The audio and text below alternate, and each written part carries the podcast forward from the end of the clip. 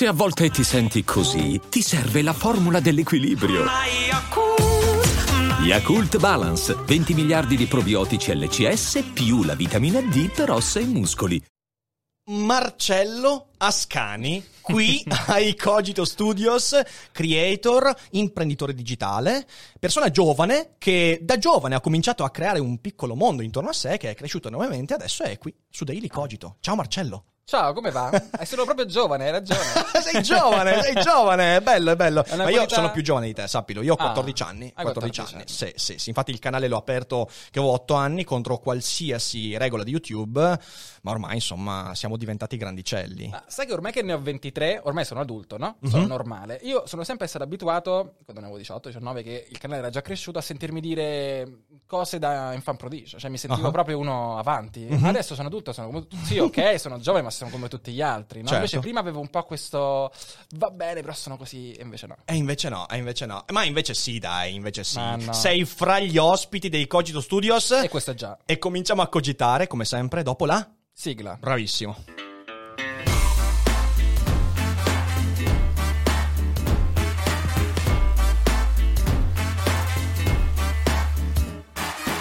Sei su Daily Cogito, il podcast di Rick Dufer. E chi non lo ascolta è cibo per gli zombie. Cibo per gli zombie, e non- noi non vogliamo esserlo. Io mi ricordo quando ho visto le codigiate pensavo, ma io cosa farò durante la sigla? E infatti è stato un momento molto imbarazzante. È un momento imbarazzante, però è quel tipo di imbarazzo, quel tipo di imbarazzo che, che ti mette un po' alla prova. Assolutamente, assolutamente. Essendo in diretta non puoi pensare che venga tagliato, quindi tutte le facce che hai fatto, tutti i momenti. Rimarrà per sempre così? Rimarrà per sempre così. Però io non mi vergogno, cioè lo rifaccio se vuoi. Quant'è, quant'è importante l'imbarazzo, Marcello? Ma io quando avevo 18 anni ho fatto un corso per rimorchiare, lo dico spesso, e lo utilizzo come intro per spiegare tante cose della mia vita. Ma hai tenuto un corso o seguito un Ho corso? seguito un corso per Ah, ok, rimorchiare, ok. lo utilizzo come appunto incipit di vari aspetti della mia vita, uno di questi è l'imbarazzo perché fra le varie prove che ho sostenuto c'era quella di parlare con una nuova ragazza ogni giorno per 30 giorni e io ero ai limiti del, la- dell'Asperger, quindi ho compiuto cose inimmaginabili, quindi Quindi l'imbarazzo è diventato casa tua. sì, no, l'imbarazzo è tranquillo, sì, sì. Ma guarda, eh, cioè, se ci pensi è uno dei modi migliori per cominciare a fare qualcosa che prima non avresti mai immaginato di fare. Sì. Cioè, prima te ne parlavo quando, per esempio, ho fatto l'arbitro di pallacanestro. Quei momenti di imbarazzo mi hanno insegnato che quando tu vuoi proteggere l'immagine che pensi che gli altri abbiano di te, sei finito. Rischi grossissimo. Paradossalmente eh, è meglio quando ti imbarazzi, cioè Ah, sì, certo. la tua immagine risulta migliore. Sì, a parte che fa un bel effetto perché ti umanizza, Sì. ma a te insegna un sacco di cose perché quando sei in imbarazzo significa che hai toccato un tasto su cui devi lavorare. Parlavi Mhm. prima del eh, rimorchiare ragazze, eh, voglio dire, ehm, avere rapporti con l'altro sesso in qualche modo è quello, è- è quello che ti dice guarda, tu hai questi problemi, Sì. affrontali, lavoraci. Esatto, esatto. E forse riuscirai. L'imbarazzo è un ottimo segnale, Sì. un ottimo punto d'allarme. E anche quando uno pubblica un video su YouTube, io mi ricordo l'imbarazzo dei primi video che pubblicavo. Eh. I miei sono ancora pubblici, tra l'altro. Sono pubblici i primi che hai fatto? Sì, sì, è proprio eh, di quando avevo 15 anni. Fantastico, Sì. fanta- ma tu hai 15 anni, porca miseria, pensate. Ogni tanto ci penso e dico, ma se io avessi cominciato a 15 anni, forse adesso sarei in galera, ma, ma se avessi cominciato a 15 anni, magari chissà dove sarei oggi. È probabile. in galera? È probabile, è probabile. Eh, però non hai iniziato a 15 anni. È vero, Eh, è questo vero, è vero, è vero. No, a 15 anni non sarei neanche stato pronto probabilmente a fare. A parte che quando avevo 15 anni io, YouTube non c'era. Eh, Lo so, è triste da dire, ma è esattamente così. Quando è, quando è che c'è stato? Qu- Quanti anni avevi quando è arrivato YouTube? Quando è arrivato YouTube io avevo, cos'è, 2005 YouTube, giusto? Mhm. Quindi avevo 18 anni. Ah, perfetto. 18 anni. Giusto in tempo. Avessi iniziato a 18 anni, probabilmente non avrei studiato filosofia, sarei finito a fare qualcosa. Quindi di- era una web star proprio di quelli... Sì, sì, proprio uno di quelli che non lavora su se stesso, che comincia Esatto. tipo si dà soltanto al trash Sì, sì, online. sì, sì.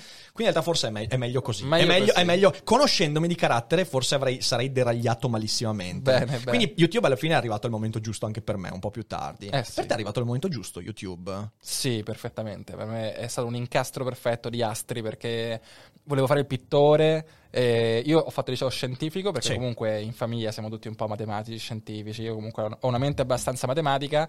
Però volevo fare il pittore perché un'altra mia passione era il disegno. eh, vado al liceo artistico per massimizzare le mie possibilità di successo. Mi rendo conto che invece non era particolarmente massimizzante. E quindi ho canalato un po' tutte le mie energie nel canale YouTube, che inizialmente era uno strumento per farmi conoscere come artista. Infatti mettevo i miei disegni.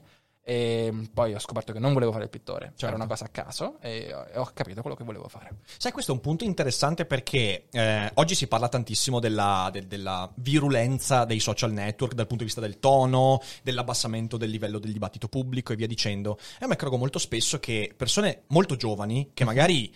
eh, Perché in quell'età lì c'hai un sacco di problemi, cioè nel senso io a 15 anni ero un disastro ero un umano, mostro, sì. un mostri. esatto, quindi tranquilli ragazzi, se avete 15 anni e vi sentite dei mostri, tranquilli, siete in ottima compagnia. Sì. Eh, e però arrivano ad avere sia da utenti che da creatori di contenuti un gioco fra le mani che molto spesso gli scoppia fra le mani. Quindi, magari, non so, persone che hanno eh, problemi relazionali usano i social network per non tanto per affrontarli in modo proficuo, ma per farli esplodere quei problemi, per, per quasi trovare altre persone che hanno gli stessi problemi e quindi fare gruppo e moltiplicare enormemente gli effetti di quei problemi. Ok. E, e questa cosa qua molto spesso, anche su soprattutto certi social network, mi viene in mente Twitter, diventa, diventa una bomba orologeria, perché appena qualcuno dice qualcosa che disturba quel tipo di sensibilità, scoppia il pandemonio. Eh sì, è il problema delle community che si rafforzano, che rafforzano le tue credenze, quindi esci un po'... mm, e quindi ci sono i gruppi di razzisti che diventano ancora più razzisti, razzisti, oppure gli esatto. incel, tutti questi fenomeni che si... Esatto, che si, che si, si- si compattano Sì. e si convincono vicendevolmente che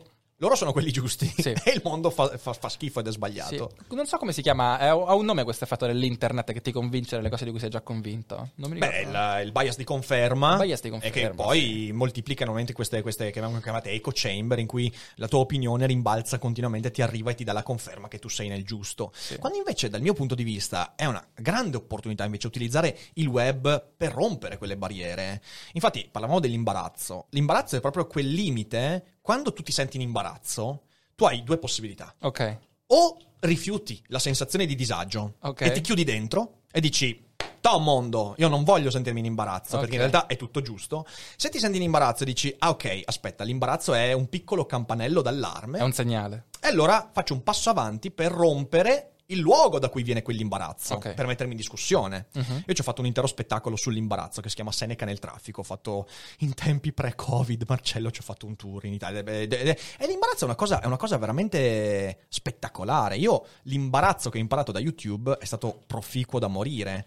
E- È divertente. Io in quelle rimorchiate, tutte fallite, mi ricordo che mi sono all'inizio, ovviamente, sai, la tremarella, mi- mi- la, la seconda la voce ti vibra che non riesci a parlare. Poi piano piano ti impari a divertire. Sì, e quindi sì, sì, continui a essere imbarazzato, ma la, la vivi con un po' di gioia. Però diventa positivo. Stato, sono stato a Genova qualche anno fa e mi ricordo che ho fatto un laboratorio, sempre quando si poteva andare davanti a 250 persone, un laboratorio con delle classi Ok. ed era un laboratorio di divulgazione e l'idea era fondamentalmente che tu eh, per divulgare bene devi parlare di ciò che ti appassiona. Ok. E quindi le persone dopo una breve lezione uscivano e per un minuto, un minuto e mezzo, parlavano della loro passione nel modo più appassionato e coinvolgente possibile. Davanti a tutti. Davanti a tutti. Beh, non è Ok, tosta, Quindi eh. era, era tosta, Tosta. erano circa 300 persone. Tutti vanno molto bene, molto divertenti, via dicendo, e poi alla fine chiamo un ragazzo che all'inizio non voleva venire fuori, io l'ho chiamato fuori Mm. e lui esce con la tremarella, Porca puttana. esce lì e gli dico, "Hai- hai visto gli altri? Dai, sei l'ultimo della mattinata. E lui mi- si gira e mi fa, tutti quanti mi dicono che sono troppo timido. E io gli dico, parlaci di questo. Oh, per quattro minuti e mezzo andato avanti Ah. a parlare della timidezza, tremando, con la voce rotta, pieno di, di paura e insicurezza. Ha avuto una standing ovation alla fine da tutti Ah. non lo riuscivo più a fermare, ok? Bello, e lui bello. due settimane dopo mi ha scritto una mail, mi ha detto, questa roba qua mi ha cambiato la vita perché ero convinto che la timidezza... Mi avevano detto tutti che era un ostacolo, invece non è vero, non è vero, non è un Mm, ostacolo, è un'energia che puoi utilizzare. E quella lì secondo me è proprio l'imbarazzo. Sì, quello è, quello è l'imbarazzo. Beh, sei riuscito a fare un 4 minuti di voce rotta, complimenti. Quattro, complimenti. quattro minuti, guarda. L'ho- Ho provato a fermarlo dopo due minuti, ma non si è fermato. Complimenti, complimenti. avanti, è No, è, è tosta. Io ho il pianto facile in quelle situazioni. Cioè, io mi ricordo proprio che mi, mi, allora mi gli occhi non posso perché poi. Però sì, no, è bello, è bello. Quindi tu caratterialmente sei- saresti una persona timida tu. Eh, ma avevo. ad- Adesso no, cioè adesso il, il 90% delle cose mi scivolano addosso e non me ne accorgo. Cioè faccio anche magari delle cose che da fuori la gente mi guarda e dice sei un troglodita, sei una persona priva del senso della vergogna, no? Invece una volta la mia soglia della vergogna era molto molto bassa, quindi bastava poco per farmi sentire fuori posto. Ecco, e il sentirsi fuori posto era molto comune e quindi anche in classe, l'intervento a scuola, queste cose qua un po' mi davano fastidio. Certo, certo. E invece YouTube mi ha, sia YouTube che il corso primorchiare, entrambe le cose mi hanno... shock therapy, come Sì, si dice in sì, questi sì, casi. sì. Poi Sì, io sono contro i corsi primorchiare comunque.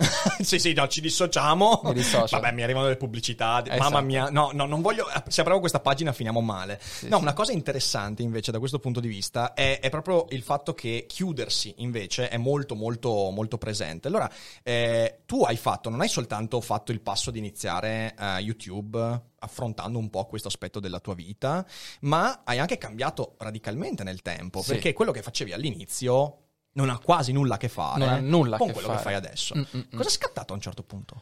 Ma guarda, spesso la gente mi dice hai fatto un cambio repentino e invece dati alla mano se guardi i video è stato un cambio molto lento ed è mm, fisiologico. A 15 anni cambi mm, e piano piano ti, ti trasformi, a 24 non puoi essere identico e semplicemente allora un, un ostacolo è stato il fatto che io non volevo eh, passare tutta la mia vita a fare la stessa cosa, ok? Quindi il mio format di successo er- erano i miei video animati eh, che mi costringevano davanti alla tavoletta grafica e non potevo fare altro, ero schiavo di quel format, funzionavo solo per quel format e tante volte dicevo ok, o, o ne esco o ne esco, perché a differenza magari di altre persone che si realizzano, che ne so, a 30 anni, quindi mh, sai con certezza che quella è la cosa che vuoi fare. Sì. Eh, io volevo provare mille altre cose e le ho provate, fregandomene del fatto che magari avessi già 100.000 iscritti con i Manifest Cartoon.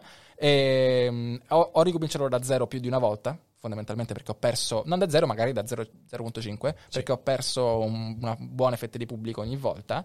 Però mi è servito perché ovviamente vuoi viaggiare, vuoi imparare cose nuove, vuoi parlare di cose nuove, eh, era impossibile fare la stessa cosa. Certo, certo, certo. Che poi una cosa interessante è molto spesso si dice quando, mh, quando qualcuno dice trovare la tua strada, in realtà non trovi mai la tua strada. No. Cioè, nel senso, c'è una frase che io amo molto di Epitteto. Epitteto è sto, sto filosofo di, di 2000 Bravo. anni fa. Mi Ok. spieghi, no? non è mansplaining Con- questo? Contestualizzo, Esatto. contestualizzo. È un- uno dei padri dello stoicismo e lui era filosofo e schiavo e dice ma doppia sfiga, cioè se fai il filosofo almeno sei libero, no, anche schiavo. Comunque al netto di questo eh, lui faceva questi incontri con i suoi allievi e faceva letteralmente dei giochi di ruolo in cui lui personificava e facevano queste scenette.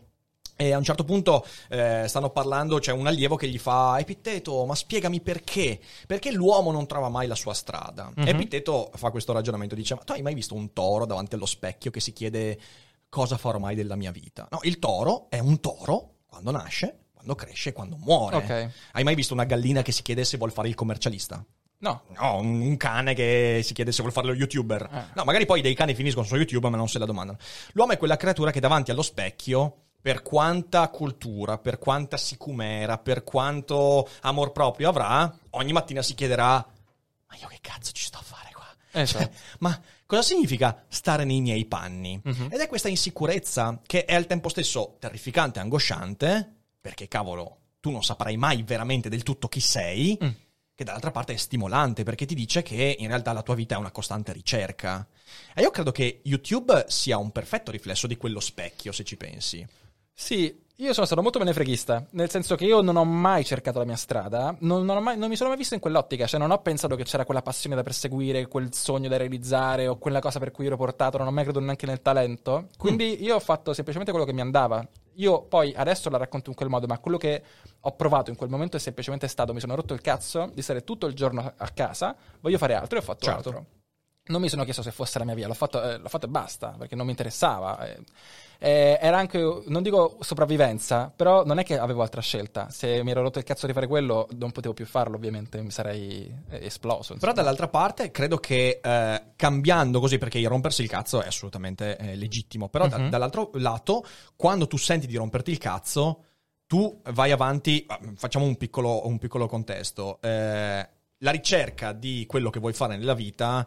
Ma questo vale anche per le relazioni, per il lavoro e non solo per YouTube, va per tentativi. Cioè, Certo. senso, tu tenti delle cose, un po' come quando devi cercare il petrolio in un territorio. Non è che tu sai che il petrolio è lì, allora scavi. No, tu scavi lì, non trovi un cazzo. Indizi, allora indizi. sai che ti devi spostare per un po', scavi lì, è un- proprio un atto di trivellazione. E quindi quando tu ti rompi il cazzo di qualcosa, in qualche modo significa che lì non c'era petrolio. Eh, è che io non, io non, cer- non cercavo cosa fare nella vita. Ok. Diciamo, eh, per me gli step erano solo due. Il primo è la sopravvivenza, Sì. quindi ho bisogno di pane Ok. e, e non mi interessa assolutamente in che modo arriva quel pane, quindi erano disegni, era altro, basta che arriva. Una volta che ho quel minimo indispensabile, mi interessa fare quello che mi piace, ok? E come dicevo non ragiono per vocazione, quindi l'unica cosa che mi è dispiaciuta è stata magari aver imparato delle skills fighe, tipo Sì. saper animare, e non trovare un modo pratico e veloce per applicarlo in quello che faccio adesso. Certo. Eh, per il resto, io non penso che la mia via sia fare lo youtuber. O non sto cercando quello che voglio fare nella vita.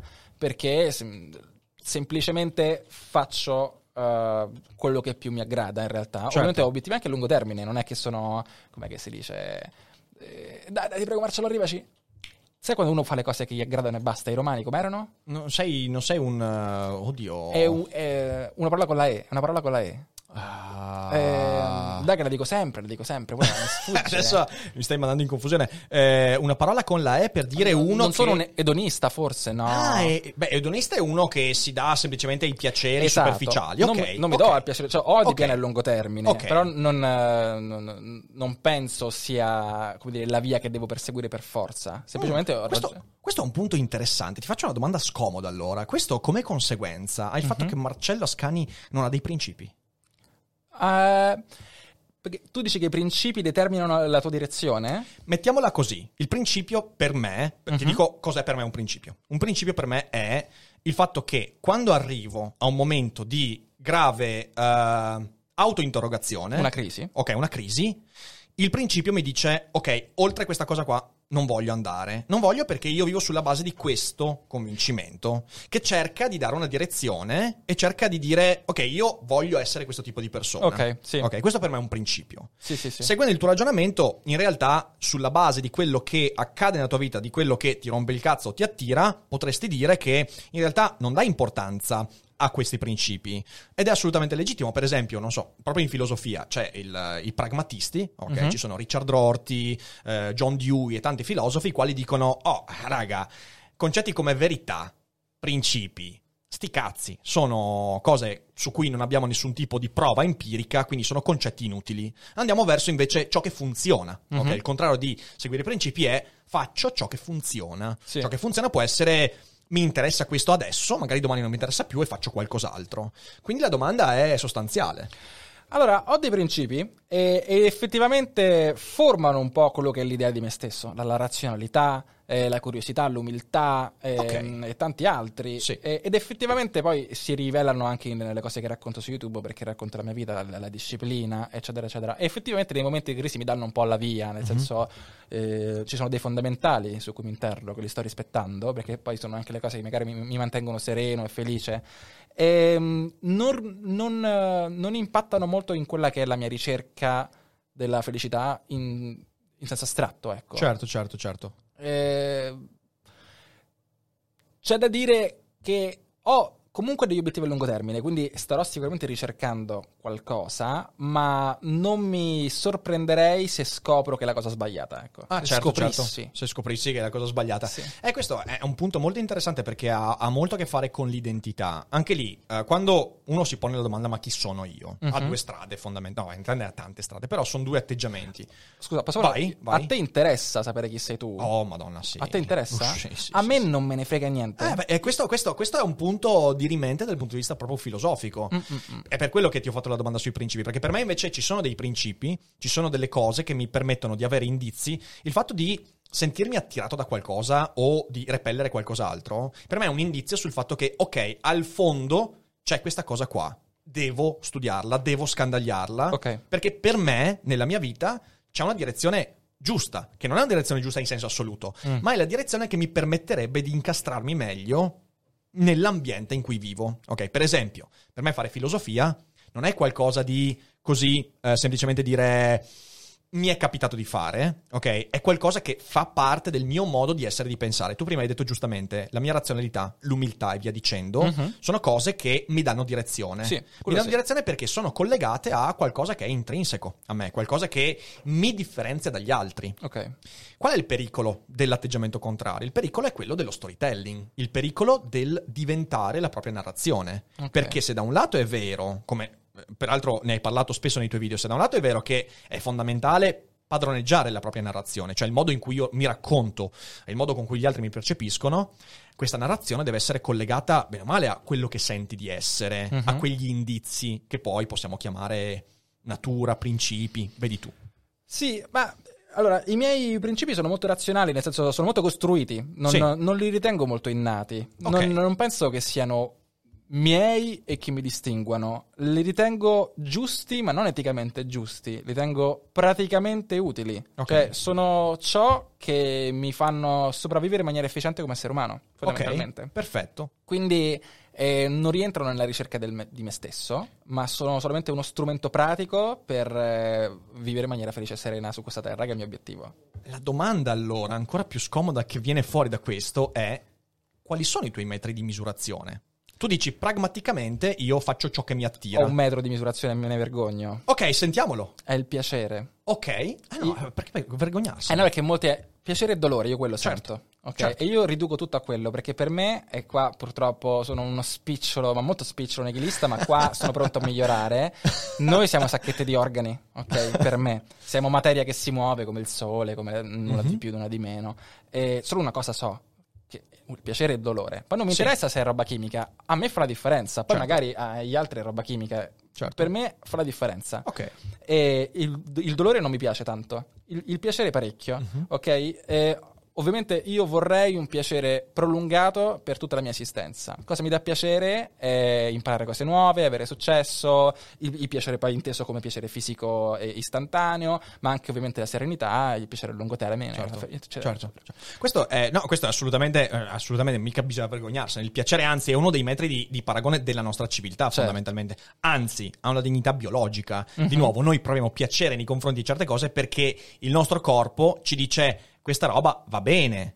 Anche qui però sorge un piccolo problema, che Mhm. eh, tu hai citato per esempio l'avere successo, ok, il fare ciò che ti piace e via dicendo. Tutte queste cose sono in qualche modo esterne a te, cioè eh, faccio ciò che mi piace significa Ok. faccio YouTube e via dicendo. Di nuovo, Epitteto, visto che ormai si va di stoicismo in questa cogitata. Eh, Stoicismo, non sono un esperto di stoici, ma eh, è- in America ormai sta esplodendo, quindi un Sì, po'... sì, eh, eh, quello americano è uno stoicismo eh, un po' particolare, Ok. perché è uno stoicismo molto molto aziendale, mi verrebbe da dire. Ok, ok, ok. quindi uno stoicismo molto eh, sul- su- sull'essere pronti e via dicendo, che anche quello ha una Ok. sua dignità. Lo stoicismo antico invece era molto più inerente a un'obiezione a quello che hai detto tu, cioè la felicità Mhm. che l'uomo ricerca può essere di due, di due generi. Mm. Può essere una felicità esternalizzata, quindi una felicità delle cose del mondo, che in qualche modo va verso quell'edonismo che eh, discutevamo prima, può essere una felicità di un altro tipo, la felicità duratura. Mm. Cosa vuol dire questo? Vuol dire che tu mi dici, io trovo il mio piacere nel eh, fare video su YouTube, nel viaggiare, nel, eh, nel- Io, per esempio, trovo piacere nel vestire bene. A me piace vestire bene, mi Chiaro. piace, cioè è proprio una cosa che mi dà soddisfazione, mi dà ordine e via dicendo.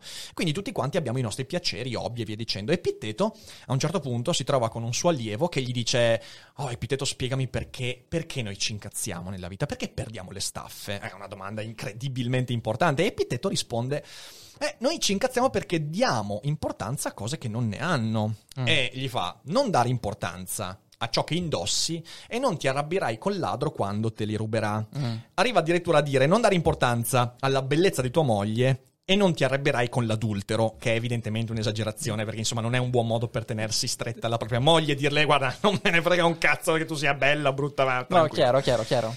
Lui dice: eh, La felicità duratura è quella che non si aggancia a cose che gli altri possono sottrarmi. Ok. Pensa alla nostra attualità. Ok. ok, per esempio, tu trovi tanta felicità nel viaggiare. Mhm, Ok, ti mhm. piace viaggiare. Assolutamente. Cos'è accaduto quest'anno? Non ho viaggiato da un anno. Quest'anno cioè. la tua parte della tua felicità ti è stata sottratta da cose che sono al di fuori del tuo controllo. Allora, hai ragione. Hai ragione. Ehm, E quindi il piacere tipo, totale che potevo provare è un pochino diminuito. Ma soprattutto il tuo piacere sul viaggio da oggi in poi sarà sempre minato dal pensiero che qualcuno potrà togliertelo.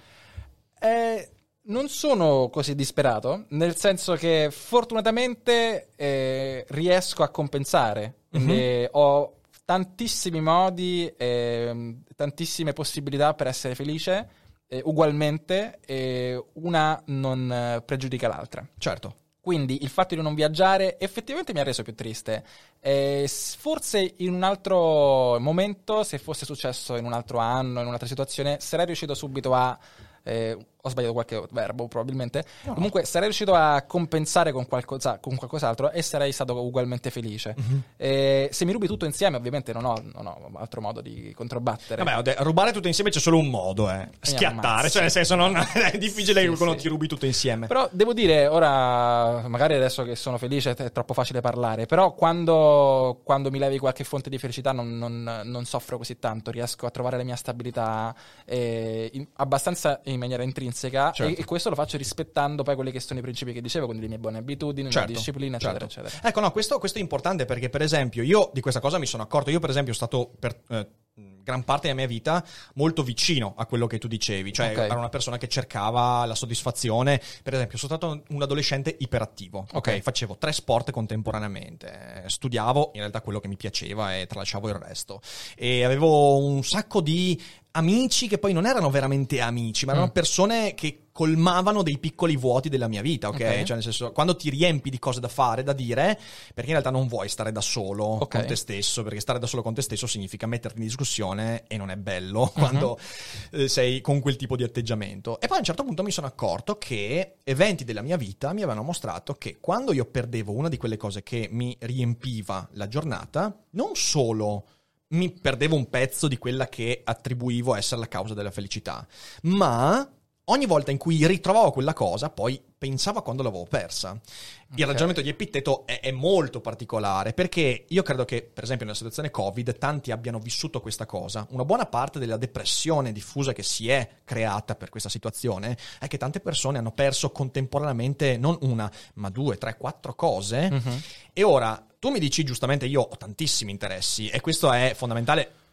Diversificazione prima di tutto, anche nell'ambito della gestione della felicità.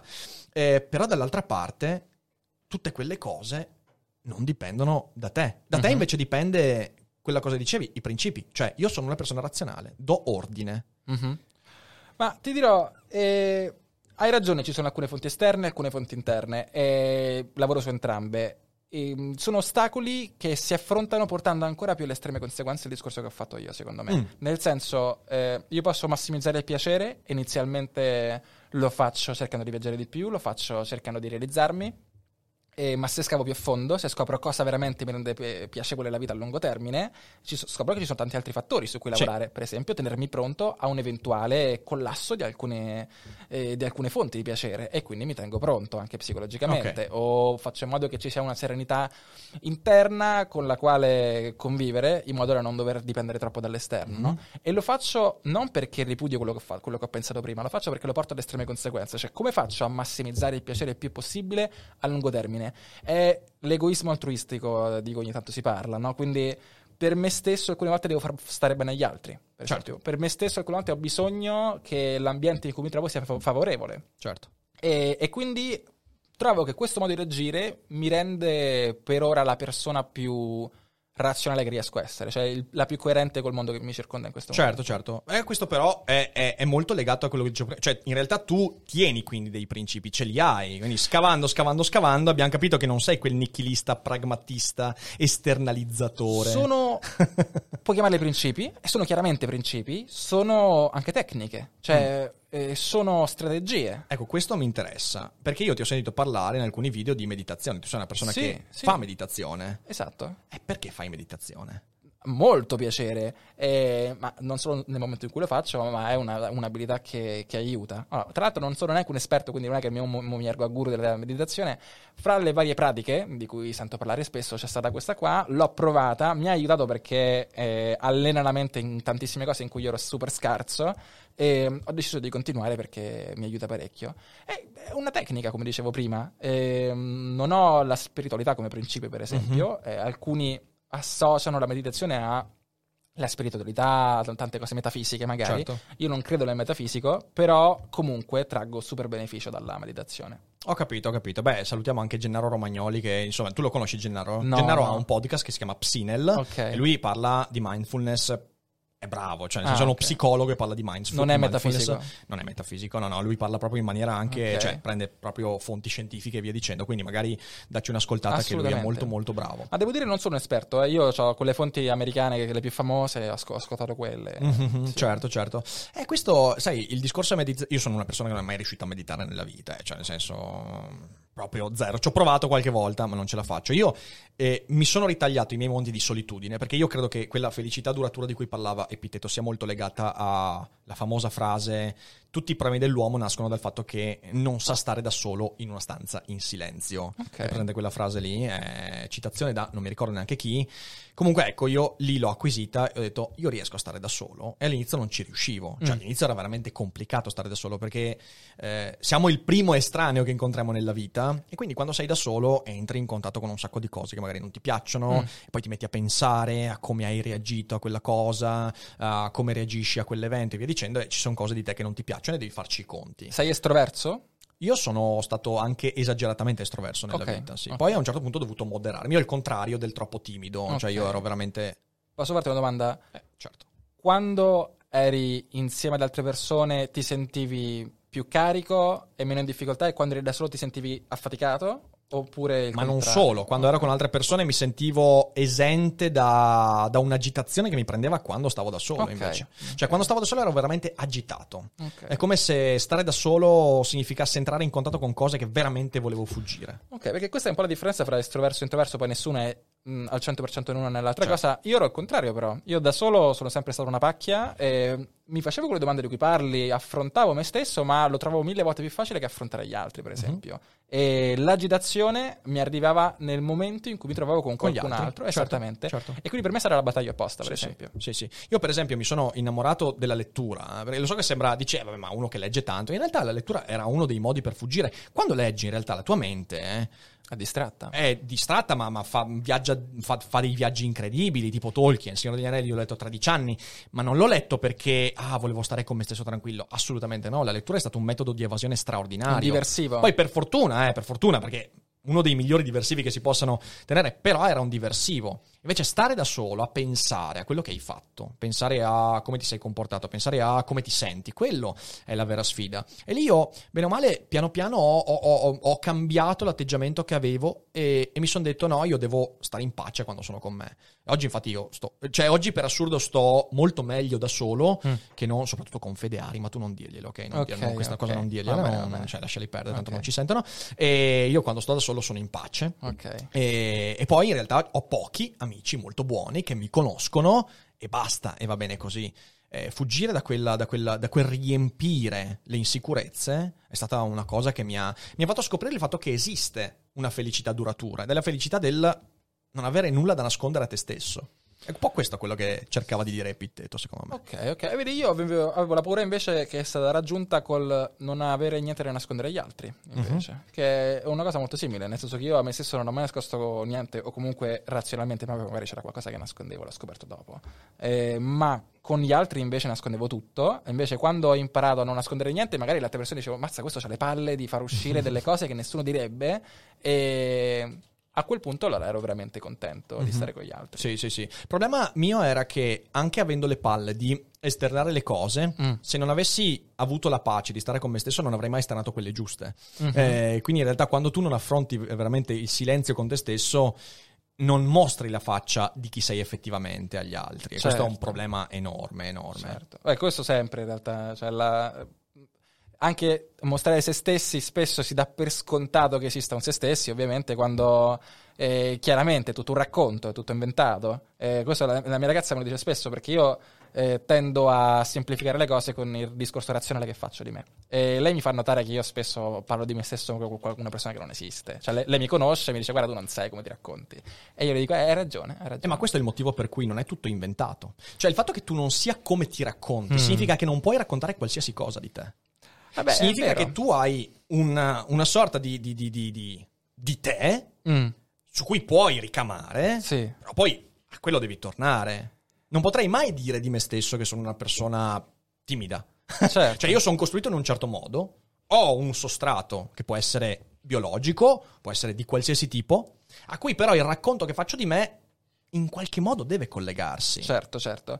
E ci sono dei. mh, sicuramente c'è un percorso che si può fare per imparare a distinguere quelle cose che ci inventiamo da quelle che non ci Certo, inventiamo. questo è importante, questo Quindi- è importante. Per esempio, io ho fatto, fatto teatro, che lo faccio ancora teatro. Io a teatro ho scoperto che, eh, anche qui, faccio un esempio, un mio collega patologicamente timido, ma veramente uno Mm. che quando era fuori a bere la birra spiccica- spiccicava due parole, un ascoltatore che però non riusciva a esporsi.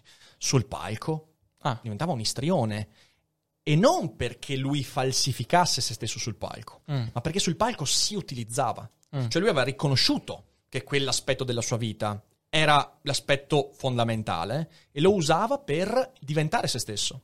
E quindi il teatro non è una maschera che ti falsifica, ma una maschera che ti mostra. Chiaro, chiaro, chiarissimo. Ehm, di nuovo,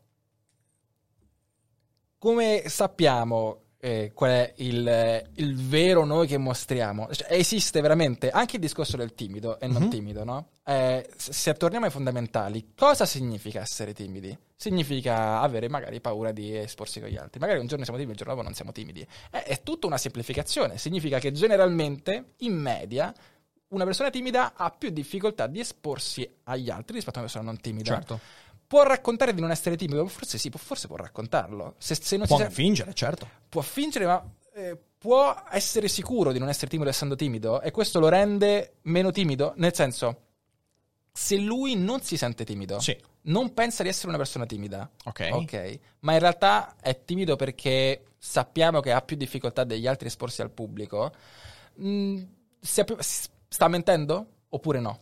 Eh beh, questo no, se non, lo- se non se ne rende conto non sta mentendo. Mm. Però dall'altra parte ti dico, questa, questa è una domanda molto, come dire, molto difficile trovare la risposta a questa domanda. Eh, però io, per esempio, faccio l'ese- l'esempio che ti ho fatto prima quando eravamo in macchina. Eh, quando io ho avuto quel mio amico che mi ha detto guarda che Mhm. con te è così, no, io gli ho proprio avuto un'epifania, mi sono detto, cazzo ma io la sapevo sta cosa. Ok. La sapevo. Ok. Cos'era prima? Prima stavo mentendo? È difficile a dirsi. Prima mi stavo sicuramente autoingannando, perché quando ho avuto quell'epifania, io mi ricordo distintamente i momenti in cui il dubbio veniva, sto facendo giusto per me, è quello che voglio fare, ma non trovavo risposta. Mm. Io da quel momento ho cominciato a dirmi una cosa. Quando uno ha il coraggio di chiedersi è giusto per me quello che sto facendo, Mm. significa che forse la strada che sta seguendo è abbastanza in linea. Mm. Perché quando non stai facendo quello che è il tuo, non hai più il coraggio di farti quella domanda. Ah, chi fa, qualcosa, chi fa Ok. qualcosa che detesta non si chiede mai è giusto per me. Uno perché dà per scontato che non è quello giusto per sé, ma in secondo luogo perché ha il timore reverenziale di trovare la risposta a quella domanda. Certo, perché è una, una risposta che fa paura. Quando hai il coraggio di porti quella domanda lì, eh, significa non che hai trovato il te stesso. Di nuovo, il te stesso È un racconto. c'è qualcosa, c'è qualcosa. Ripeto, biologicamente io sono costituito in un certo modo, Mm. quindi c'è. Poi diventa un racconto, perché quello che io sono devo raccontarlo. E il linguaggio tradisce sempre la realtà e via dicendo. Però quello che racconto deve essere in qualche modo collegato al fatto che percepisco di star seguendo una strada che è mia, che mi rende felice. Mi rende felice perché, come dicevo prima, non ho nulla da nascondere a me stesso. Mm. Cioè essere a posto con la coscienza per me è essere felice Ok. quella felicità duratura è ok, se io adesso prendo e faccio una settimana da solo, non mi taglio la testa, ok? ok. C'è un po' questo il discorso. Sì, è una soluzione pratica a un problema pratico. Ehm, per questo le chiamo tecniche, no? Tu puoi dire, è un valore, ok, è un valore. Eh, però sono sempre soluzioni pratiche a problemi pratici. Qual è quindi eh, il problema mio da risolvere? È massimizzare il piacere a lungo termine. Certo. Ok, troviamo delle soluzioni pratiche per farlo, che può essere la meditazione, che può essere imparare a sentirmi a mio agio con gli altri, e può essere trovare dei valori, appunto. Certo. Ehm, sapendo che in realtà io non sono nessuno e noi non abbiamo senso, ovviamente. Non abbiamo senso? Assolutamente no. No, dai, raccontami questa, raccontami questa. Beh, quello che ho detto prima, per me noi siamo sacchi, o meglio, noi siamo materia che si muove, Sì. come il sole, come le Sì. rocce. Abbiamo senso tanto quanto quello. Sì. Io so che percepisco di essere e di provare piacere e dolore. Dato che l'unica cosa che provo, eh, massimizzo il piacere, tutto ciò che posso fare, ok? Ok. Lo so che è una cosa che non ha senso, Però il piacere rimane piacere, non ci posso fare niente. Ma se il tuo piacere... Mhm. Allora, per- il piacere può significare tante cose. Sì, ok? lo chiamo piacere perché può essere, può essere la- Soddisfazione, può essere la felicità, la soddisfazione, felicità, dicendo. sazio, tantissime cose. Perfetto. Tu, se adesso, adesso faccio un discorso per assurdo, ok? Scopri Filosofeggiamo. Che, filosofeggiamo, ok? Eh, scopro che il mio piacere Sì. sta nel. Che cazzo ne so? eh, avere il telepass, perché, Mhm. ve- come dice Ballasso, perché vedo gli altri che stanno fermi in coda, io invece passo via, tranquillo, ok? ok. Questo tipo di piacere è un piacere a discapito di una sofferenza altrui che però non, non va ad aumentare la sofferenza degli altri, ok? Cioè non è Certo. che io attraverso il mio piacere sto facendo un danno agli altri. Certo. Però ovviamente ci sono altri step, ci sono persone che provano piacere nel combinare sofferenza a qualcuno. Assolutamente. Tu assolutamente. quello lo faresti. Assolutamente sì. Allora, eh, quando ero piccolo, avevo 13 anni, ero anarchico e dicevo, eh, noi sappiamo come essere felici, ok? Sì. Perché dobbiamo organizzarci con i soldi, con le leggi, con le...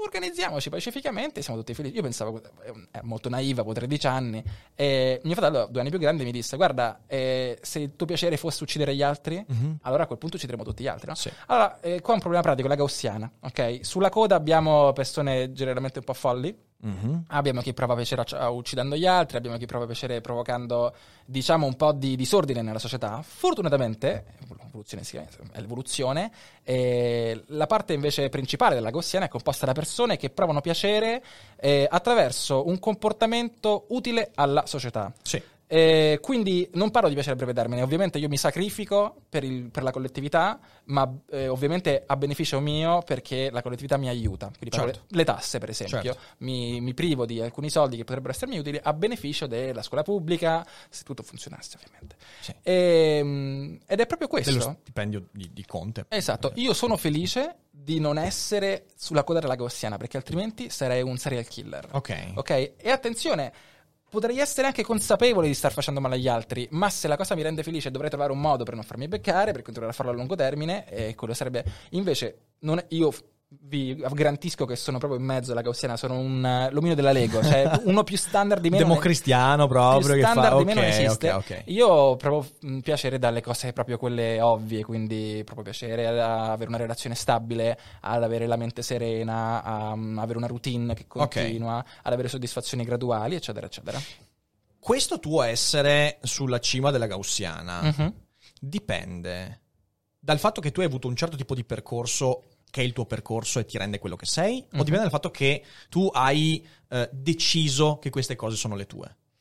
Penso entrambe le cose. Eh, ovviamente è anche psicologico, Mhm. nel senso che uno può cambiare. Un, un serial killer che prova piacere a um, uccidere gli altri Certo. potrebbe un giorno eh, leggere un libro oppure sentire la frase di uno che gli apre la mente e si rende conto che lo fa soffrire Sì. uccidere gli altri. Sì. E quindi torna al centro della gaussiana. Ehm, di nuovo, O io... in galera magari si spera. Eh, eh, in galera, sì, si spera in galera. Si spera in galera. Ehm, quindi io penso di trovarmi al centro della classifica anche perché ho scoperto che è un comportamento molto funzionale. Ok. ok? Ho scoperto che è molto funzionale provare piacere da queste fonti. Certo. E quindi perseguo questi tipi di piacere. Ok. Perché so che sono. eh, mi aiutano poi a inserirmi nel, nel mondo in cui mi Perfetto. trovo. Allora, tu hai scoperto questa cosa e questo è un Mhm. punto molto interessante perché, eh, seguimi nel ragionamento, eh, significa che il serial killer, Mhm. dal tuo punto di vista, non ha scoperto qualcosa. Cioè, cerco di, cerco di- di dirlo meglio. C'è anche una mini componente genetica, probabilmente. Ovviamente c'è la componente, beh vabbè c'è inevitabilmente perché Esatto. noi ci differenziamo comportamentalmente, comunque siamo, siamo anche determinati da cose genetiche, anche da quello che avviene nei primi momenti di vita. La- l'ambiente. Perfetto, l'ambiente. Eh, se il serial killer scoprisse Mhm. che compiere omicidi è qualcosa di non desiderabile, Mhm. se comprendesse il valore di questo, Mhm. secondo te andrebbe al centro della gaussiana? Sì. Perfetto. Quindi sei socratico, socratico da questo punto di vista. Sai, Socrate diceva l'assassino non è qualcuno che desidera il male, è qualcuno che non ha scoperto che cos'è il bene. Eh, se esistesse bene e male, ovviamente, certo, certo. Secondo Socrate era questo, cioè nel senso quando tu, ovviamente Socrate, anzi Platone, con, eh, le- le- dando, dando voce al Socrate che noi conosciamo come personaggio narrativo, eh, fondamentalmente diceva che esiste un bene, Ok. il bene è potremmo dire il, eh, il- il far corrispondere il proprio pensiero agli ideali più alti. Questo è, quindi c'è, Ok. c'è- c'è un mondo delle idee. Non so se ti ricordi un Sì, po' sì, Platone, sì. ok? Il mondo delle idee. Il mondo delle idee tiene anche Questa è l'idea l'unica di bene, cosa che ricordo molto bene l'idea di liceo. bene. Il bene è cercare di accordare il proprio pensiero e comportamento a quell'ideale di bene. Al vero bene. E Socrate diceva una cosa molto interessante. Lui diceva: perché uccidere persone è un male assoluto e non è un male relativo? Perché non corrisponde col vero bene. Non corrisponde, ma perché non corrisponde col vero bene? C'è un ragionamento logico dietro. Ah, Lui eh. dice, lui dice: c'è un problema. Ok. L'assassino è tale sapendo di essere un'eccezione. Cioè, l'assassino agisce in modi molto particolari. Agisce intanto nella volontà di non essere scoperto. E questo Ah, è evidente. Ma agisce so- soprattutto nella volontà che la società non sia costruita a modello di sé. Mhm. L'idraulico, ok? Ovviamente, al netto del fatto che una società di idraulici mette solo a posto tubi e non fa altro. Però l'idraulico. È funzionale per la società. Esatto, perché dice io ho delle competenze e l'idraulico desidera che il suo atteggiamento razionale, cioè metto, imparo cose e le metto a disposizione degli altri, Sia sia, condiviso. universale. Ok. Per questo l'idraulico rispetto all'assassino è più vicino all'idea di bene. Eh sì, sì, sì, sì, questa è la... Da che la so che l'ho fatta a filosofia, questa è anche un po' di etica. ehm, Senti, mi verrà in mente, te la dico a fine puntata, ok? sì, sì, va bene, va Ok. bene. Eh, ce l'avevo sulla punta della lingua poi mi è scappato. Comunque sì, eh, l'assassino, il suo comportamento non può essere replicato, il suo atteggiamento non può non essere può replicato. una, una società di assassini, un ass- nessun assassino, dice Platone, eh, desidera guardarsi le spalle una volta che ha ucciso qualcuno. Esatto. Kant, qualche secolo dopo, arriva a formulare la stessa cosa, la stessa idea. Sai, anche Kant era un filosofo convinto che esista un bene universale. Sì. Ok? E anche lui cerca di dare un fondamento logico a Pure questa Kant cosa. l'ha fatto al liceo. Anche lui cerca di dare un fondamento logico. Lui dice, lui fa un esempio. Allora pongo a te l'esempio. Mhm. Immagina di essere in una società distopica, ok? In Sì. cui la polizia e lo Stato comandano tutto. A te le cose vanno abbastanza bene. Hai un lavoro, una famiglia, tranquillo. C'è un tuo amico, eh, uno a cui volevi bene, che però si è dato alla macchia, dissidente, via dicendo. Tu non lo vedi da tempo, però ti sei affezionato a lui. Ti dispiace per la sua condizione. A un certo punto questo amico ti bussa alla porta. Tu apri e lui ti dice nascondimi. Tu accetti di nasconderlo. Perché? Perché gli vuoi bene. Ok, lo nascondi nello scantinato. Qualche giorno dopo gli dai da mangiare, lo, lo nascondi. A un certo punto la polizia arriva e ti dice Marcello, Mm. hai visto il tuo amico? Io dico no, ovviamente. Tu gli rispondi di no. Secondo Kant questa cosa è un agire non etico. E dici, Kant sei un pezzo di merda però, ma come? Bastardo. Re bastardo! Ok. E invece Kant dice una cosa intelligentissima, dice il tuo agire non è non etico, non perché io Kant sono uno stronzo che direbbe sempre di sé la polizia, ma perché tu puoi dire di no sapendo che loro possono crederti.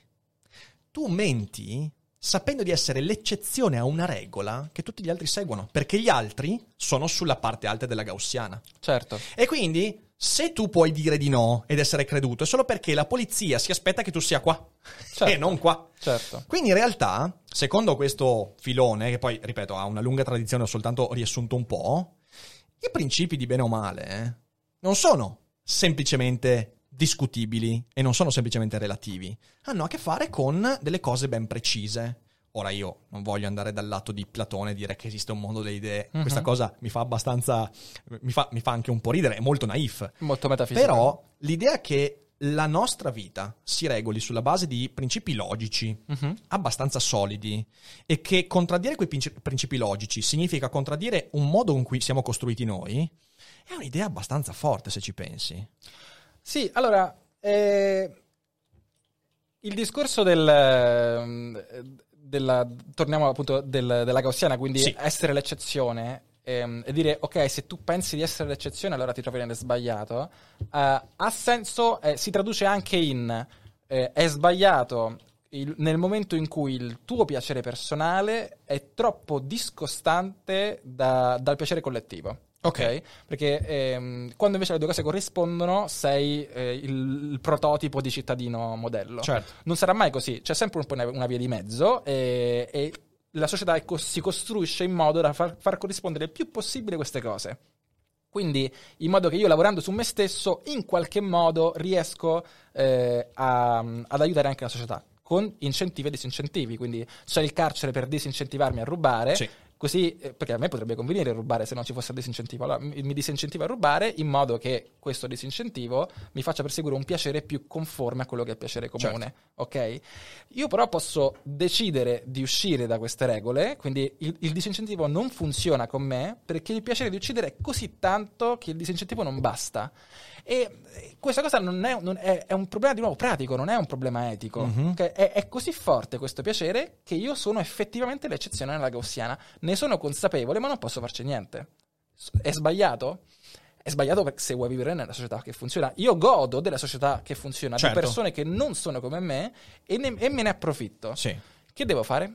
Il fatto che io non possa farci niente Mhm. non è il senso della mia vita. Quello che io sto attribuendo come direzione alla mia vita. Mm.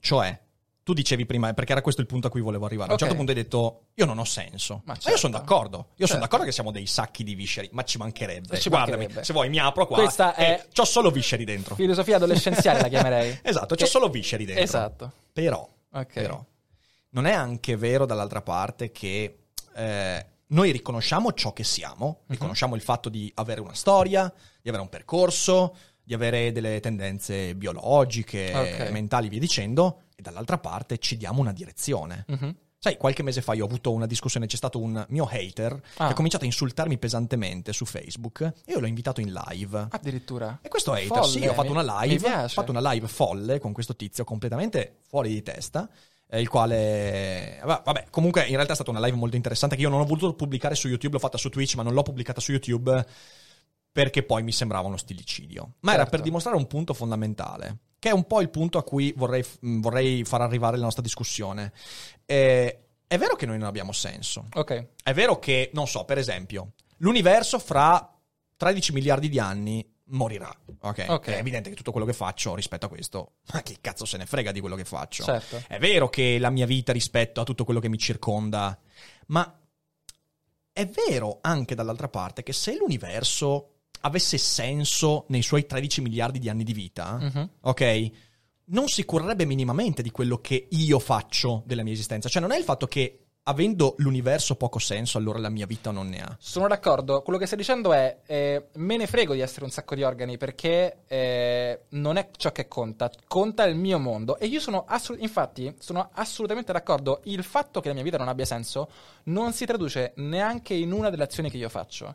Io, eh, per esempio, ogni tanto. eh, le persone filosofeggiando in questo modo, che poi è molto adolescenziale queste cose, infatti al liceo l'ho, l'ho- e dicono questa cosa è andata male nella mia vita, me ne faccio una ragione perché la mia vita non ha senso, perché io sono un granello Certo. di sabbia nell'universo. Certo. Io lo trovo sbagliatissimo perché è ovvio che la mia vita non ha senso, ma io vivo nel mio mondo percepisco come se queste cose abbiano, eh, avessero senso. Quindi abbiano- Agisco come se le cose avessero Esatto, senso. per me l'amore è qualcosa, esiste. Ok. Per me è non solo ovviamente piacere e dolore, ma ci sono tutta una serie di cose che esistono Sì. eh, perché io percepisco, non posso farci niente. Quindi Ok. io mi comporto come se tutto questo, ave- come, come se tutto questo avesse senso, ovviamente. Perfetto. E l'insensatezza della vita non si traduce nelle mie azioni, ovviamente. Ok. Però non posso fare a meno di dire che tutto ciò non ha senso. Ok, ma allora non sei, vedi, non sei un nichilista. Ok. Allora, quando hai detto che sei un nichilista, il nichilista invece è quello che dice. Sono ignorante, cioè, proprio, allora. proprio non, cioè, nel senso, il nichilismo è proprio dire il mondo non ha nessun senso, Quindi- attribuirgli un senso non ha nessun senso. Ok? Ok. Attribuire alla mia vita Mhm. una direzione invece, Ok. cioè dare forma ai miei desideri, dire io voglio prendere questa direzione, poi magari è sbagliata, ma sarà Ok. l'esperienza a mostrarmelo. Invece è un fortissimo modo per dire io alla mia vita il significato lo do. C'è un psi- uno psicologo, se vuoi io te, te lo consiglio perché Però è è molto... comunque una tecnica per rendermi. fi- Cioè, per me rimane comunque uno stratagemma come un altro per massimizzare quello che mi è piacere per me. Cioè, perché mi fa Sì. stare più tranquillo, perché è coerente con quello che mi viene naturale pensare. Mhm, Ok. Ma in quell'aspetto lì fai anche tanti sacrifici. Cioè, quando tu, quando tu prendi e ti chiedi qual è la direzione che voglio prendere, Mm, non è soltanto le tasse, certo. è io adesso rinuncio a questa cosa che magari vorrei attuare immediatamente perché la voglio raggiungere domani. Attenzione, e non so se domani la raggiungo, perché da qui a domani Mm, potrebbero succedere un sacco di cose. Cioè, il dare senso alla vita mhm. non è semplicemente una questione di piacere. C'è un- uno psicologo, io ti consiglio di leggerlo perché è veramente fenomenale. Per me è stato un, un momento di, di- di- Ok.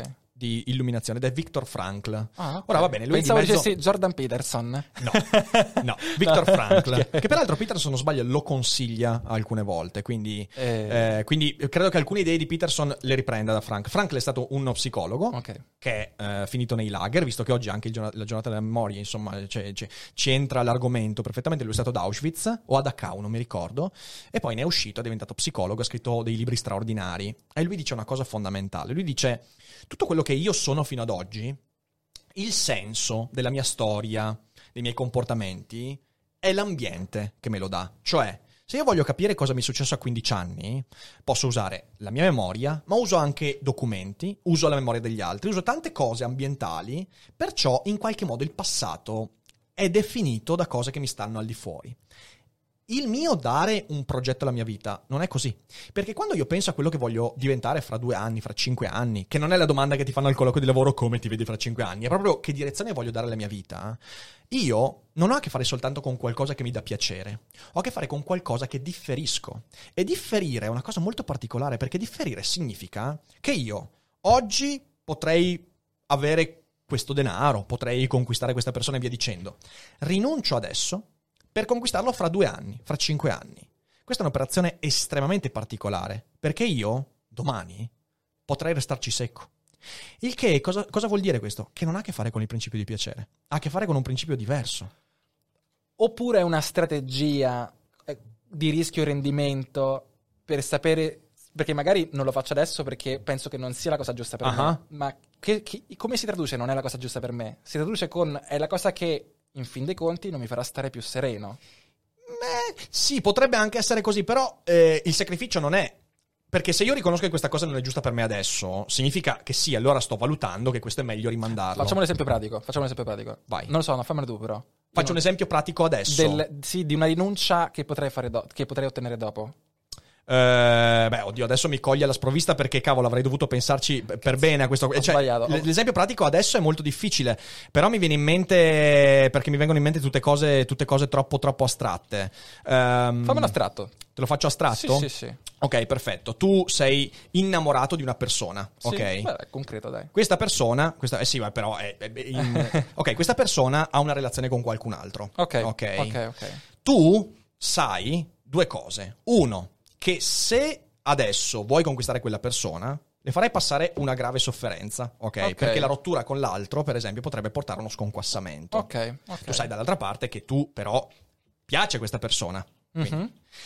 Ecco, tu differisci quella cosa, in primo luogo perché aspetti la tua maturazione stessa Mhm. e nell'altro, nell'altro aspetto cerchi di fare il bene di quella persona, ok? Ok. Quel differimento, ok, è un esempio molto triviale, ripeto, bisognerebbe Certo, farne tanti altri, certo. Ti fa capire che in realtà tu non stai soltanto dicendo io sto cercando il mio piacere attuale, Ok. anche riconoscendo che magari non sei pronto in quel momento, non sei pronto per esempio a starle vicino per la sofferenza che comporterà quel tipo di rottura, per Mhm. esempio. Ma soprattutto tu, fra l'adesso e il dopo, sai che potresti non arrivarci mai, Mhm. perché nel mentre ovviamente non hai il controllo su un sacco Certo, di elementi. magari si mette con un bue e decide che è zoofila, certo. Per- peraltro, da qui ci dissociamo assolutamente, ma, Mi ma più che dissocio, altro più che- dissocio. ci dissociamo dalla zoologia, ma no, più che altro sei tu che puoi venire a mancare, o sei tu che Certo. puoi cambiare, sei tu Certo. che puoi... Quindi in realtà il differimento, del, il- quel sacrificio lì, non è soltanto una cosa pratica che ha a che fare col piacere. Ok, ok, capisco quello che intendi. Eh, ora, dico una cosa di cui non sono sicuro, però te la dico Vai, per sfida. vai. Potrebbe comunque essere una scelta strategica, nel senso eh, è risaputo che non tutte le strategie puntano al eh, hic e nunc, no? Ok? Eh, alcune volte io mi prendo dei rischi Sì. eh, sapendo che eh, ho una oggi e una gallina domani, no? Quindi magari io aspetto di conquistare questa ragazza eh, non per qualche ragione etica o per qualche visione di me stesso che deve rimanere coerente, ma lo faccio semplicemente perché so o perché spero una scommessa, sempre rischio Mhm. rendimento, scommetto sul fatto che nel futuro riuscirò a ottenere un risultato migliore. Magari crepo prima, magari cambio, magari cambierò le mie, però è un rischio che ho il coraggio di prendermi in, in favore di un possibile piacere futuro. Ok. Ovviamente non è lineare il mio piacere, ci sono delle scommessette che io faccio ogni giorno. Lascio il mio lavoro per aprire il mio canale YouTube, per Mhm. dire. Magari non funziona, Certo. però lo faccio sempre in funzione di una mia possibile futura serenità, ok? Ah, quello sicuramente. Cioè, da- dare significato significa un po' quello. Cioè, nel senso, domani sarò più contento di Quindi oggi. il significato Cioè, è ottenere piace- contentezza. Ma il significato è sempre accrescersi nei termini di felicità, Ok. di consapevolezza, di contentezza. Certo, no, siamo creature, siamo creature di nuovo, siamo mammiferi. I mammiferi naturalmente tendono a massimizzare la soddisfazione. Quindi Ok. il mio discorso non è il dire noi agiamo contro la nostra soddisfazione. Questo Ok. non lo facciamo mai. Ok. Ma noi, rispetto a molti altri, molti altri mammiferi, ci prendiamo dei rischi che sono palesemente molto più forti rispetto al guadagno che potremmo averne adesso. Ok, ok. Dico un'altra cosa. Vai. Alcune scelte invece sono... se- non, è- non ne sono sicuro, potrebbe essere una cazzata, però Ah. ad occhio potrei dirti, alcune scelte sono semplicemente stupide, perché noi non siamo completamente razionali. Certo. Noi siamo abbastanza idioti di tanto in tanto, e quindi può essere che io faccia una scelta del genere non perché, eh, magari poi è una narrazione, l'ho fatto perché sono stato coerente, Ah, sì, fatta- sì, certo. magari l'ho fatto perché sono stupido e basta, perché non ho calcolato bene il rischio e il rendimento e ho fatto una cazzata. Certo. E tante volte è anche quello. Sì, sì, assolutamente. Eh, questo è tutto un altro discorso che bisognerebbe. eh, Ci ho scritto un libro su questo e te lo mando poi quando. Ah, cioè, l'elogio dell'idiozia, proprio guarda. Cioè, Perfetto. siamo troppo idioti per essere razionali. E questo, perché questo torna molto sul, eh, per esempio, in economia, eh, fino a qualche tempo fa davano per scontato. Mi, mi vanto di quelle poche cose che so, posso farlo? Eh beh, ci Ok. mancherebbe. In economia eh, davano per scontato che mh, l'uomo appunto agisce per il, agisce per il proprio ehm, tornaconto, per- personale, esattamente come dicevo io prima, io agisco per la mia felicità. Certo. E- però non è vero, tante volte diciamo di farlo, ma lo, lo facciamo nella maniera sbagliata, no? E quindi è nata l'economia comportamentale, che scopre in che modo gli esseri umani si mettono la zappa sui piedi ogni giorno. Certo, certo, e, certo. e quindi ovviamente poi anch'io nel dire che voglio essere felice, in realtà chissà quante stupidaggini faccio, chissà quante... Quante, quante cose ti stai raccontando, ma tutti quanti, Ma tutti sì, quanti lo facciamo sì. tutti quanti. Però, però, però, però, magari abbiamo scavato un po' a fondo, abbiamo visto che non sei proprio quel nichilista che ci hai detto. No, dai, no, sei, un sei- cuore d'oro. Sai, sai, c'hai un cuore d'oro, c'hai un cuore d'oro. assolutamente. Alla fine, alla fine eh, in, in maniera imprevista abbiamo parlato di filosofia per tutta la Meno cogitata. male, Cioè, meno ma male. pensa a te, ma pensa a te. Quindi, in realtà, e siamo già più di un'ora di cogitata. Quindi Speriamo di non, di non aver annoiato, non vorrei essere stato troppo naive. Ma guarda, eh, ti dico una cosa. Eh. Il pubblico io. Ah, te ne Io fregi. mi sono divertito. Io mi son divertito. Ti sei divertito? Mi son divertito. Basta! Ma io amo Ma chi se ne frega di loro? Ma scusami, eh. Io amo i Ci guardavano, cazzi loro. Perfetto, perfetto. e sono loro i guardoni. Colpa loro. Colpa loro. Cioè, vi siete annoiati, dovete cambiare canale Eh, prima. Dovevate raga. agire per il vostro piacere e non l'avete fatto. Daily Cogito, l'unico canale che consiglia di cambiare canale durante la trasmissione. Giustissimo. Eh? Potrebbe essere il nuovo motto. È stato un piacere cogitare insieme a te, veramente. Anche per Quindi, figo, mi è piaciuto e magari ci saranno altre occasioni. Che ne dici? Assolut- magari, magari mi studio un po' di filosofi e, e controbatto. Esatto, Controbatto. esatto, esatto. Allora, prima di lasciarci, io Sì. di solito, eh, quando mi ricordo, perché ogni tanto me ne dimentico, tre libri che proprio, secondo te, devono essere letti assolutamente. Così, Ok. che botto. Principles di Ray Dalio, che gioca molto sulla questione dei valori. Mhm. Per esempio, il primo principio che scrive mi ha aperto un po'. Una cosa che già tendevo a fare, ma è proprio un rigoroso, io lo seguo il più possibile, è accetta la realtà e fatene una ragione. Quindi Mhm. tu accetti la realtà e poi agisci di conseguenza. Questa è una cosa molto difficile perché, specialmente chi si racconta molto, eh, tende a non accettare la realtà. E quindi prima, che significa mille cose, significa non voler vedere alcune cose, significa vederle ma continuare ad agire come se non esistessero Certo. per, per- per un orgoglio, e invece no, la prima cosa è, è, eh, che so, perdo un sacco di soldi, accetto la realtà e faccio quanto il mio potere per migliorarmi, no? Ok. Tiro quattro bestemmie, magari, perché cioè, ci sta quello, eh. Cioè, Esatto. tipo imprecare, cioè, beh, quello non è, non è da escludere. E, e quindi, e, e lui in quel libro scrive una marea di, di quelli che sono i suoi principi, alcuni poi si possono condividere, altri no, eh, ma la maggior parte sono molto razionali, sono Ok. molto condivisibili Mhm. e, e ti apre un po' un mondo perché lui è una persona interessante. Eh, il secondo libro è la biografia di Walt Disney. Che, Ah. è, che è un librone giallo, La vita di Walt Disney si chiama. È un, lib- un libro che ho letto al liceo, uno delle prim- dei primi libri che mi, ha, che mi ha fatto capire cosa volessi fare un po' Sì, nelle- sì. nella vita, perché lui era sia artista che imprenditore, no? Mhm. Que- e lui faceva animazioni, io volevo fare animazioni, avevo il mio canale di animazioni, mi vedevo un po' imprenditore, cioè volevo fare anche un po' lì, non sapevo come, ho letto quel libro, ho fatto vedere Walt Disney, è diventato il mio, il mio Eh, faro per molti Figo, anni. figo. E il terzo libro l'ho appena letto. Eh, il penultimo libro che ho letto si chiama Never Split the Difference di Chris Voss. È un libro sulla negoziazione. Ok. È molto utile eh, per chi spesso fa fatica a comunicare con gli In realtà è un libro di comunicazione. Sì. Molto utile per comprendere gli altri e i moventi dietro a quello che chiedono, quello che fanno. È utile anche per molti youtuber che spesso non, con- non contrattano con i brand quando. Mhm. Eh, noi cioè, ci sono le negoziazioni. Eh sai, perché c'è paura di ricevere un due di picche. Esatto. Mai avere paura di due di picche, Esatto. ragazzi. Gettatevi nell'imbarazzo e Marcello, grazie mille veramente. Grazie a te. Se siete in live non andatevene, adesso apriamo la chat vocale, quindi facciamo ancora qualche minuto di chiacchierata e rispondiamo a qualche domanda. Se invece, mannaggia voi, avete visto soltanto in differita questa cosa, beh, sotto in descrizione intanto ci sono ovviamente i canali di Marcello, se non lo conoscete, è difficile, ma magari non lo conoscete, e poi metto anche i libri che ha consigliato e magari qualche altro link utile. E quindi voi, mi raccomando, passate una buona serata, fate i bravi e niente, sappiate che siete stati bravi della radiofonica qua e non dimenticate che non è tutto noia ciò che pensa.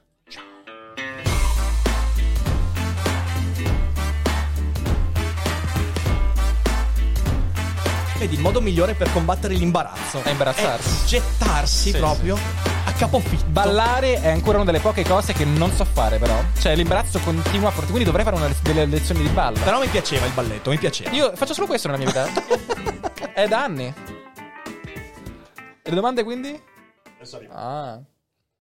Puoi seguire i grandi chef, le più famose pop star, i più noti influencer. O puoi seguire la libertà. Nuova Jeep Avenger e-Hybrid for Freedom Followers. Nuova tecnologia hybrid con cambio automatico, select terrain e infotainment da 10 pollici. Nuova Jeep Avenger, benzina ibrida ed elettrica, tutte alla stessa rata con incentivi Jeep. Prova la nuova hybrid sabato 18 e domenica 19. Info su jeepofficial.it.